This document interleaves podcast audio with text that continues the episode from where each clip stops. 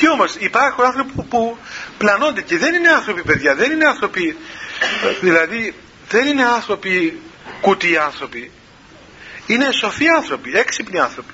Αλλά λέει ο Απόστολος Παύλος, λέει ο Θεός παρέδωκε αυτούς τους αδόκιμο νου, ο Θεός ξέρετε επειδή έχουν υπερηφάνεια πολλοί αυτοί οι άνθρωποι, έχουν ίηση και νοδοξία πολύ, ο Θεός φεύγει το φωτισμό από πάνω τους, δεν τους φορίζει το Πνεύμα του Άγιο και πιστεύουν ανοησίες. Και κάνουν ανόητα πράγματα, πιστεύουν σε ανοησίες που τις ακούει ένα μωρό και γελά.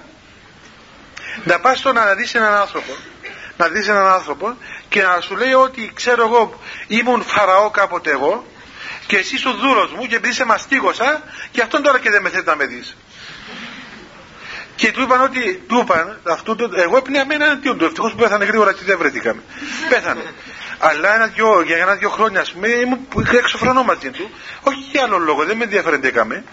Αλλά γιατί ερμήνευε το Ευαγγέλιο. Λοιπόν, και αυτό δεν το ανεχόμουν και ήμουν πολύ αντίον του.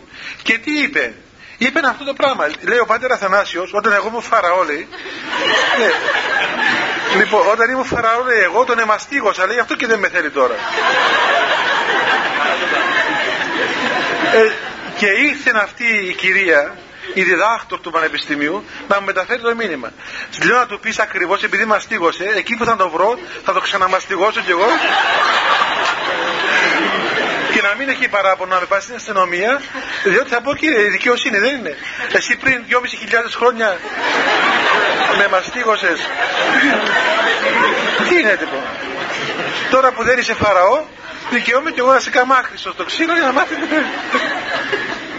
Μα τι είναι αυτά τα πράγματα, τι είναι αυτά τα πράγματα. Και όμως, και όμως, και όμως αγαπητοί μου υπάρχουν άνθρωποι που τα πιστεύουν.